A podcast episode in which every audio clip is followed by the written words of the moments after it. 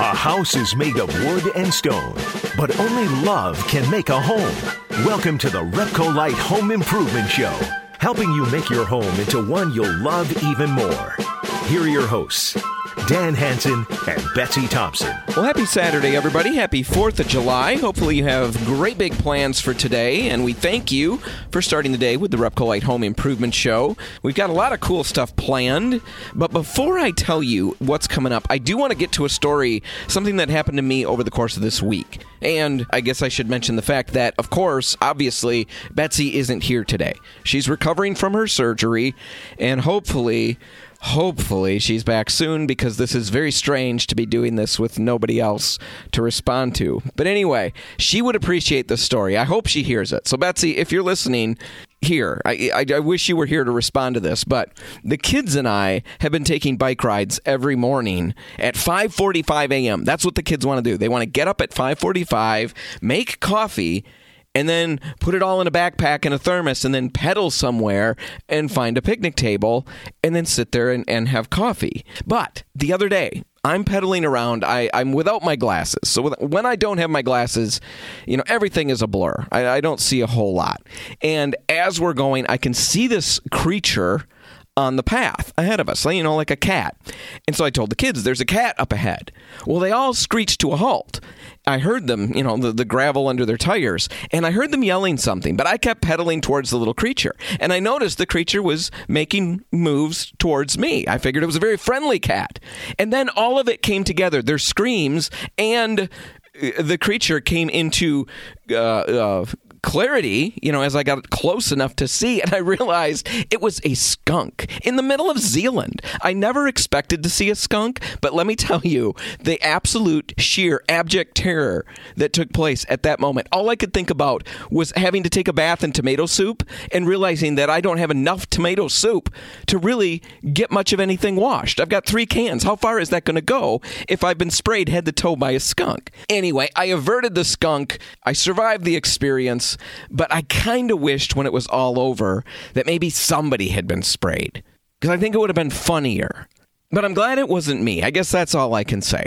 Anyway, that was my big news for the week. Like I said, it's more fun if Betsy's here to make fun of me during it, but we'll just have to imagine that in spirit. Now, coming up on the show this week, we're going to talk about Thomas Jefferson, interior designer, and then we're going to talk about Benjamin Franklin, some history of the man, and then some home improvement quotes from him. But right now, let's transition into an old segment about Yankee Doodle, and it will reference the music that started the show.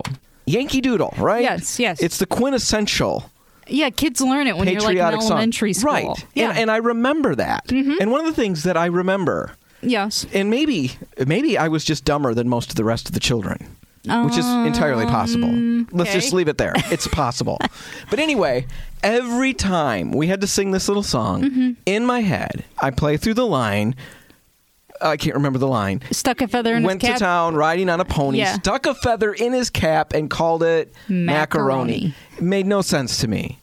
Makes yeah. no sense at all. All Yeah. I could picture is he's running around with macaroni and cheese. on Right. his I hat. think I think What most kids think that. is the point. Right. Well, the thing is, Mm-hmm. we did a little research. And again, maybe we're dumber than most. maybe most of you already know this. But there's a whole history behind the song. And, and Yeah. Mm-hmm. there's so many interesting things. Like, first off, the song, while it is considered quintessentially patriotic, Right. was actually created for the opposite purposes. By the British, right? I mean, or they, they took the song Right. and put their own lyrics to it to make fun of Mm-hmm. Right. Mm-hmm. the colonists who were at war. You Right. know, because that's what you do. I mean, you, you kill people, but Right. you also make fun of them Then as you much make as fun you of can. them to make or you make fun really of them first and then makes it easier. I think that was the plan. Right. But anyway, so what does this mean? Yankee Doodle. 'Kay. Well, first off, Yankee, of course, we know where that comes Yes. from. Doodle was just meant to be some kind of country bumpkin. Mm-hmm. You know, that's where that that comes from. yeah. So he goes to town, and he's riding on what, Betsy? Uh-huh. A pony. A pony, not a real horse. No, Remember how many pony. How many times do I talk about riding anything, and it's always Yes, a pony? right. That's what I always Yes, think of. it is. So yes, this Generally a miniature pony. to- well, they're the only ones that I can get on without needing a, a, a, a standing a box to get Right, up on them. right. Anyway, so he's riding to town on his Shetland pony, Uh-huh. and he sticks a feather in his cap and calls it macaroni. All right, Yes. so that's where it kind of breaks down. Uh-huh. But what's interesting Yeah. is that in Britain, in Europe, Mm-hmm. there's this point where uh, this coming of age thing during during this time period, Mm-hmm. Yeah. where young men or the young people would travel the world, Mm-hmm. Yeah, and they a started the- grand tour. right? A grand tour is Yep. Mm-hmm. what it was called. They will come back, and now they're appropriating lots of different fashion elements that they've seen Right. throughout their travels, and Yeah. Mm-hmm. it's basically their way of demonstrating how worldly, how sophisticated they are. Right. Mm-hmm. And the thing is, what they did was they really, really dandied themselves up. Yes. Right? So great big wigs and big fluffy clothes. I mean, Uh-huh. picture the French Revolution stuff, the elite, the monarchy with Right. Uh-huh. all the makeup and the powder and the all of that. That's what they're starting to do. There's Right. Mm-hmm. this movement in Britain Right. Mm-hmm. that the, this is happening. And it was very like shocking, you know, for, the, for the right. rest of the Brits. Yes. They see this group, these young people. What are they thinking? Fancy get up. Well, anyway, what they eventually came to be called was the macaroni. Mm-hmm. Right. I think part of it was because that was one of their favorite foods that they, they came up with, right? I think I read that. Yes. Anyway, whatever the reason for the name, that's what they're called. Mm-hmm. Yeah. So back to the song. Uh-huh. Yankee Doodle sticks a feather in his hat. Uh huh. He can't get all fancy. Right. And he thinks that he's macaroni now. He Uh-huh. thinks he is the elite. He thinks these- he's been on the grand tour and he's sophisticated. Right. It is a complete slam of who we are. So that's Uh-huh. that's where the song comes from. Right. Mm-hmm. But what's really fun is this funny little twist, this little irony that history has a way of bringing about. Right. Is when Cornwallis surrenders to Washington at Yorktown in 1781. Mm-hmm. He's greeted by the colonists singing this song because we adopted it at that point. Uh-huh. Right. And we completely appropriated it and threw it back in his face when they surrendered. Well, How awesome apparently is that? we appropriate a lot of songs because if you think about if you have ever heard the song that they play in Britain, God Save the Queen or God Save the King, depending on what they have, Mm-hmm. it's a song from like 1731, 1741, something like that. Well, if you think of patriotic songs and start singing to yourself, My country tis of thee, you will find that they have exactly the same tune. Did we steal that on purpose? Um, well, the gentleman charged with writing the lyrics Mm-hmm. to that song in 1831, almost 100 years after the tune was put out there, he did not know that that was the song that they play for British royalty. Oh, he didn't know. He That's did even not better. know. so he just happens to okay. yeah, he they Was give he- him this piece of music and they say write lyrics for this, and this is what he comes up with. Did they tell him to write a patriotic song? Yes, I believe so. Yep. And then So they somebody- had some school children sing somebody was and- aware. Yes, and it was was like for a. Fourth of July celebration, I believe, the first time they brought it out. So That is really fun. yeah, so we like to take British songs and kind of you know make them our own. Yeah, so we're going to take a couple Beatles songs and make those Yep. the new Repcolite Home Improvement Show theme songs. Might as well. Yeah. I'm a loser. right? That's the first. That was my son's walk-up uh, song in baseball on the high school team. His first year. That was the song he chose. I thought that Wow. was brilliantly funny. Music. Uh huh. Brings us all It together. brings us all around. Now, coming up after the break, we're digging into Benjamin Franklin, a little history on the man. That's coming up next. Stay tuned. helping you turn your house into your dream home. This is the Repcolite Home Improvement Show, presented by Benjamin Moore on News Radio Wood 1300 and 1069 FM. Well, welcome back to the Repcolite Home Improvement Show Holiday Extravaganza, the 4th of July blowout. I don't know if blowout's the right word. That doesn't really sound like a positive. Blowout. No, I can't think of being a parent. Uh, one thing comes to mind when I think about blowouts. And yeah, it involved diapers and they were never positive. So let's just erase that word from our memories in regards to this episode. let's not have this episode be a blowout akin to what parents are accustomed to dealing with. Let's just make this an extravaganza and call it that. So, 4th of July, extravaganza with the Repcolite Home Improvement Show. We started talking about Yankee Doodle and the story behind the song. So, not a whole lot of home improvement stuff in that, but maybe some historically interesting things. Now, we want to dig into some Benjamin Franklin historic quotes that can be applied to home improvement stuff. And I'm going to get to that in the next segment because right now I want to kind of build on Benjamin Franklin and just basically refresh our minds about who this guy was. Because really, of all of the founding fathers, and for me, the revolution, you know, all of the history around the Revolutionary War has always been some of my favorite history. You know, the characters are so vivid, so bigger than life. George Washington, John Adams, Samuel Adams, Benjamin Franklin, Thomas Jefferson, all of those people were just it's so monumentally important and and the brains that they had, the the the the foresight to see, you know, to have this vision of what the what a country could be and then the ability to work for that, to sacrifice for that, to fight for that and then to craft that vision and basically lay the groundwork for what we have today. That's just really stunning. The whole thing is stunning to explore and study. And Benjamin Franklin, amongst all of those giants, has always been one that for me is bigger than all of them. You know, in my mind, he always stood out above all of them just because of everything the guy did. So, Benjamin Franklin, he's described by a noted historian, Perry Miller, as the most massively symbolic figure in American history. Now, we've all heard of him, like I said. We know something about him usually. Almost all of us do. But here's a quick refresher on, on the whole scope of his life. He was born in Boston in 1706. We always associate Philadelphia with Benjamin Franklin, but he was actually born in Boston. He was the 15th, the 15th of 17 children. 15th of 17 children. His father made candles and soap. And of all of the crafts or the trades at the time, that was one of the lowliest of them all. Benjamin Franklin actually apprenticed under his father for a while. Not very long, but a little bit. Now, one other note before we move on to some of his accomplishments he was born in in an age where the the firstborn son was a big deal. You know, that was the son who had the way paved ahead for him a little bit. And Benjamin Franklin noted in his autobiography that he was the youngest son of the youngest son, five generations running. So not just the youngest son, but five generations back, the youngest son of the youngest son. So if anybody had the deck stacked against him a little bit, Maybe we could say Franklin did. Now, he started with little formal education. He started school when he was eight, and he ended it when he was 10. So that was the limit of his formal education two years. He was an avid reader, and he taught himself to be a writer.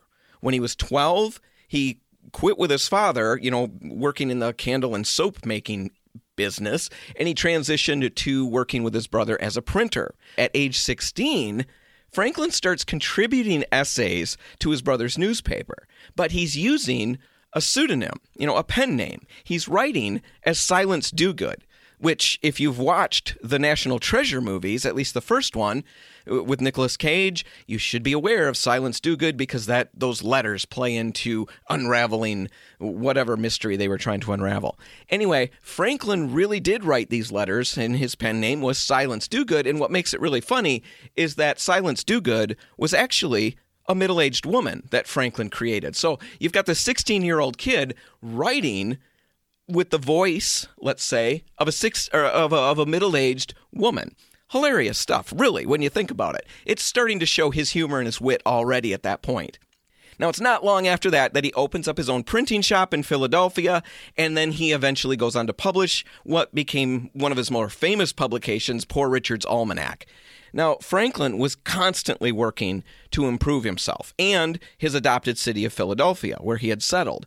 He launched a lending library. He worked to establish a hospital and a college. He worked to create pensions. He built institutions for the mentally disabled. He did all of those things, working to better himself and his community. He was also, as most of us are aware, a scientist and inventor. You know, we know about the experiments with the kite to prove that lightning is electricity. You know, there were maybe safer ways that that had been done in the past, but he really really jumped in with both feet when he threw a kite up into there. He invented lightning rods to prevent fires and all of that. He charted the Gulf Stream. He invented the Franklin stove. He invented bifocals. And this was kind of interesting. He invented a musical instrument called the glass harmonica. And basically, what it was is he had noticed how people would use glasses, glassware at parties or events, at dinners to make sounds. You know, you put your wet your finger and run it around the, the rim of the glass, and it makes a sound.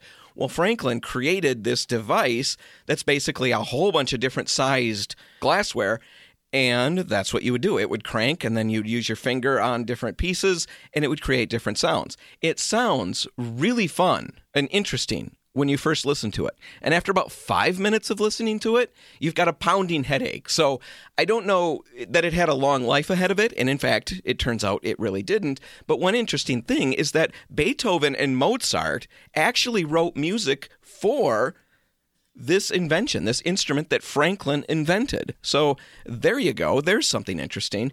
Finally, besides being a, a, philanthropist and, and somebody bettering himself and society and being an inventor, Franklin, of course, was a founding father.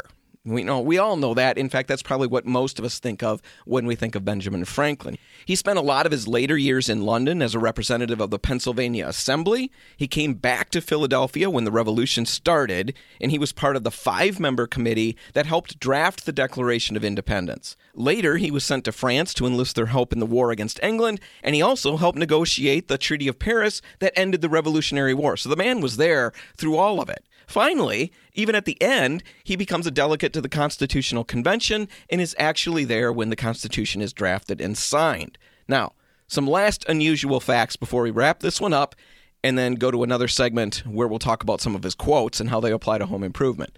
So, one unusual fact that that completely caught me off guard and I thought was kind of hilarious when I thought about it.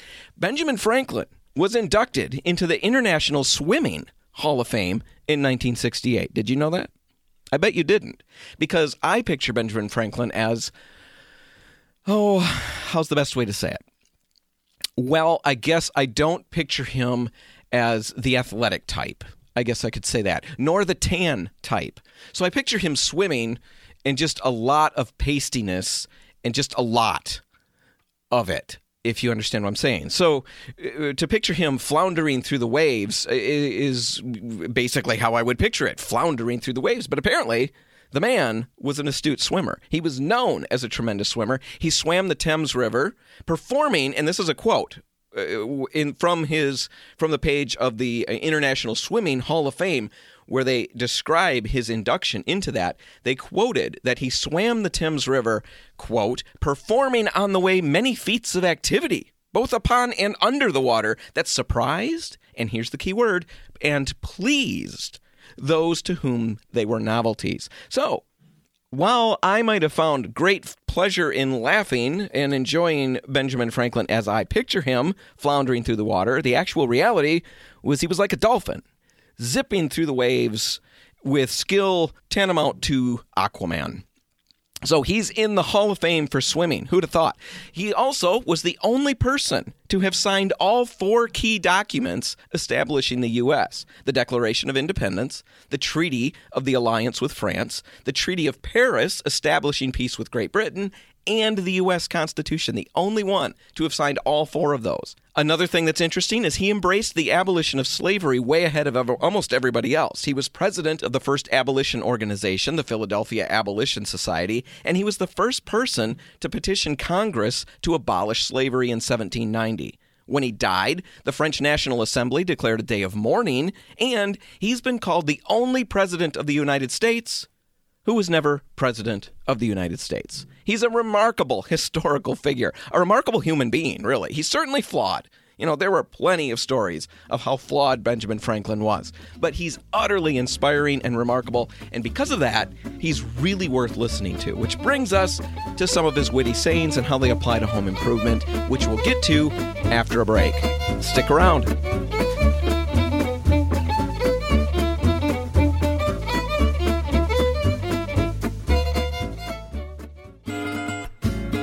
If you want to take your DIY skills up a rung, the Repcolite Home Improvement Show is here to give you a boost on News Radio Wood 1300 and 1069 FM. And we're back, and I have no idea if you can hear this or not. In fact, I suspect that you can't because it normally seems that the sound doesn't carry all the way through the microphones and into your homes, which, let me assure you, is a blessing for you all. For me, I am in a studio that is right next to a wood shop, and normally we're able to work things out so that there's not the sound of a wood shop in full operation going while we're trying to record a show. Well, today is not one of those days where we were able to work that out. We've got a guy working furiously to create you know, uh, sales counters and some storage cabinets and stuff for our new Byron Center location. And he's got to get those things done because we're hoping to open that store in early August. So if you've driven by a, a location in Byron Center and you've seen a Repcolite sign, yes, you can rest assured there will be a store there. It will be opening early August and it will have some amazing counters that are being created right now as we speak. So, a lot of noise is being generated, a lot of sawing, and hopefully no yelling or screaming from any injuries that occur. If that happens, I will promise to finish this segment before I run to the aid of the craftsman. No, that's not true. I would run to the aid immediately and probably pass out if something bad has happened. So let's hope everything stays exactly as it is. Let's get to the Benjamin Franklin quotes about home improvement. And before I get to the first one, I just want to mention that there's an article that I found that gave me this idea. And while all the quotes were different from the ones I'm going to talk about, it was still the idea that got me going. I'll put a link in the show notes if you want to check it out. The first quote Tell me and I forget, teach me and I remember, involve me and I learn. Learning takes involvement, right? It takes hands on. We can watch a million things or listen to a million things, and we don't learn. We don't technically learn until we jump in and do it. How many times haven't you jumped into something that you've watched or read about, and then you find all the little details, all the little things that you didn't expect or that the video didn't show you, or you know you couldn't see it from a certain angle, and as you're working with it, all of a sudden things that you were unclear about in the video make perfect sense it's because you're learning now. There, you're getting a concept. Here, you're actually doing it and you're learning. How does that apply to us? It's really, really basic. In order to learn anything, you've got to jump in and do it. Watching a video on YouTube about how to do whatever it is is only going to take you so far. You've got to jump in and actually get your hands dirty and try the process. And when I talk about that, I think instantly about home repair services in Grand Rapids. We are so lucky to have an organization like that in our area because if you're unfamiliar with them, they've been on the show a number of times. What they do, their whole goal, their whole mission is to create homeowners who are better homeowners, who know how to handle whatever comes up in their homes. They've got all kinds of, amongst a million other things that they do, they've got classes that they run, free classes every Saturday. Now, with COVID, I'm not sure exactly what's playing out with that. Check it, check their website out for a schedule and see how they're handling those things. But in normal circumstances, they've got hands-on classes every single Saturday. We've talked about it before. They're free. You can go and learn how to repair drywall. You can learn how to do electrical work. You can go and learn how to do plumbing. You can learn how to install ceramic tile and you do all of these things by actually doing them. You use your hands, you use the right tools. When you go home, you can repair those things at your home because you've done them check out those classes if you bring a friend in to help you with something sometimes because that friend knows how to do whatever it is. Stick around, help them. Don't just be the tool getter, you know, the gopher, dad always called it. Be there to actually get your hands dirty. Start the process because then you'll learn and you can do the thing yourself. It's the whole give a friend a fish, teach somebody to fish thing. What about our kids? Huge here. It's absolutely huge. It's so easy to and it's so tempting and it's so natural to want to yank the tools out of our kids' hands. You know, a lot of us as parents or grandparents uh, want to have our kids help us on a project, right? So we put the tools in their hands. And then we watch them and then we yank the tools back out of their hands because they're never going to get the project done. It's going to take till next week Sunday before they finally got that screw in. And yet, if we constantly do that, they're not learning. They're not being involved. So let them be a part of it. Involving is where they learn. And it's so important for kids to start picking up these skills because we've got generations now that we've created that don't have some of these skills. And it's a little bit scary. The trades have dropped off.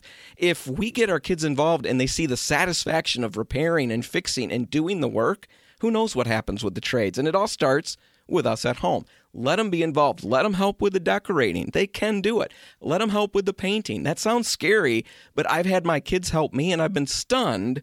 You know, I started with some simple projects that it didn't matter too much if they messed it up too badly, you know, as long as they didn't go crazy, we'd be okay.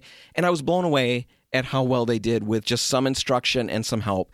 And from that point on, they were able to tackle some other things on their own. Now, maybe that's not your thing. Maybe that's not where you're comfortable, but let them start working. Let them get involved because that's where they're going to learn. Second quote By failing to prepare, you're preparing to fail. Again, so basic here, but preparation is part of the work. A lot of people, a lot of us, think about preparation as an optional step. It's not, it's a necessary step. Just as painting your cabinets requires you to actually apply paint as a finished step, that's not an optional step. Neither is washing and doing the scuff sanding or applying the right primer. Those aren't optional steps. You know, if you don't do them, you are setting yourself up for failure down the road. You're not saving time. You're saving time in this one instance. But down the road, you're going to deal with a problem. And when the problem happens, it's a very big thing to fix because the foundation is poor.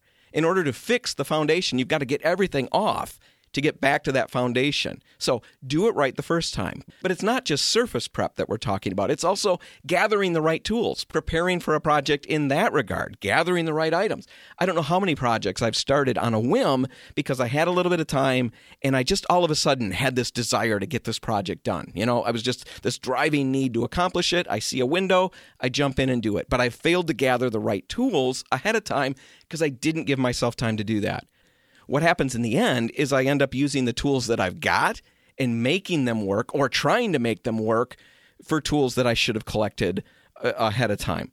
Don't do that. When you do it that way, you're going to struggle and it's not going to turn out the way you want it. The other thing to consider is getting the right information. Again, how many times don't we jump into a project without taking the time to gather the right info?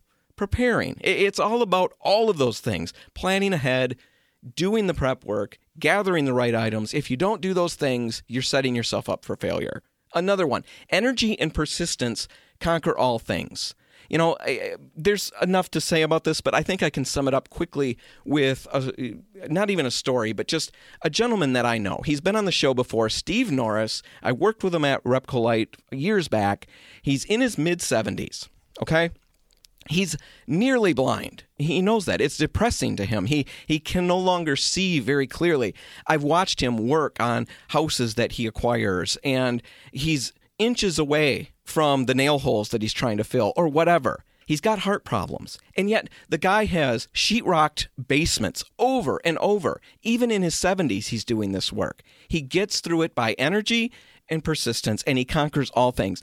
There's no excuse for the rest of us who are fit and healthy, and even for those of us who aren't fit and healthy. All of these projects can be accomplished over time if we just stick to it and dig in and do it. Now, all right, one last one. It has nothing to do with home improvement, but I loved the quote. It's this I guess I don't so much mind being old as I mind being fat and old. I hear what you're saying, Ben. I'm picking up what you're putting down. Now, we've got to take a break, but when we come back, we're going to be talking about Thomas Jefferson and decorating. That's all just ahead. Stay tuned.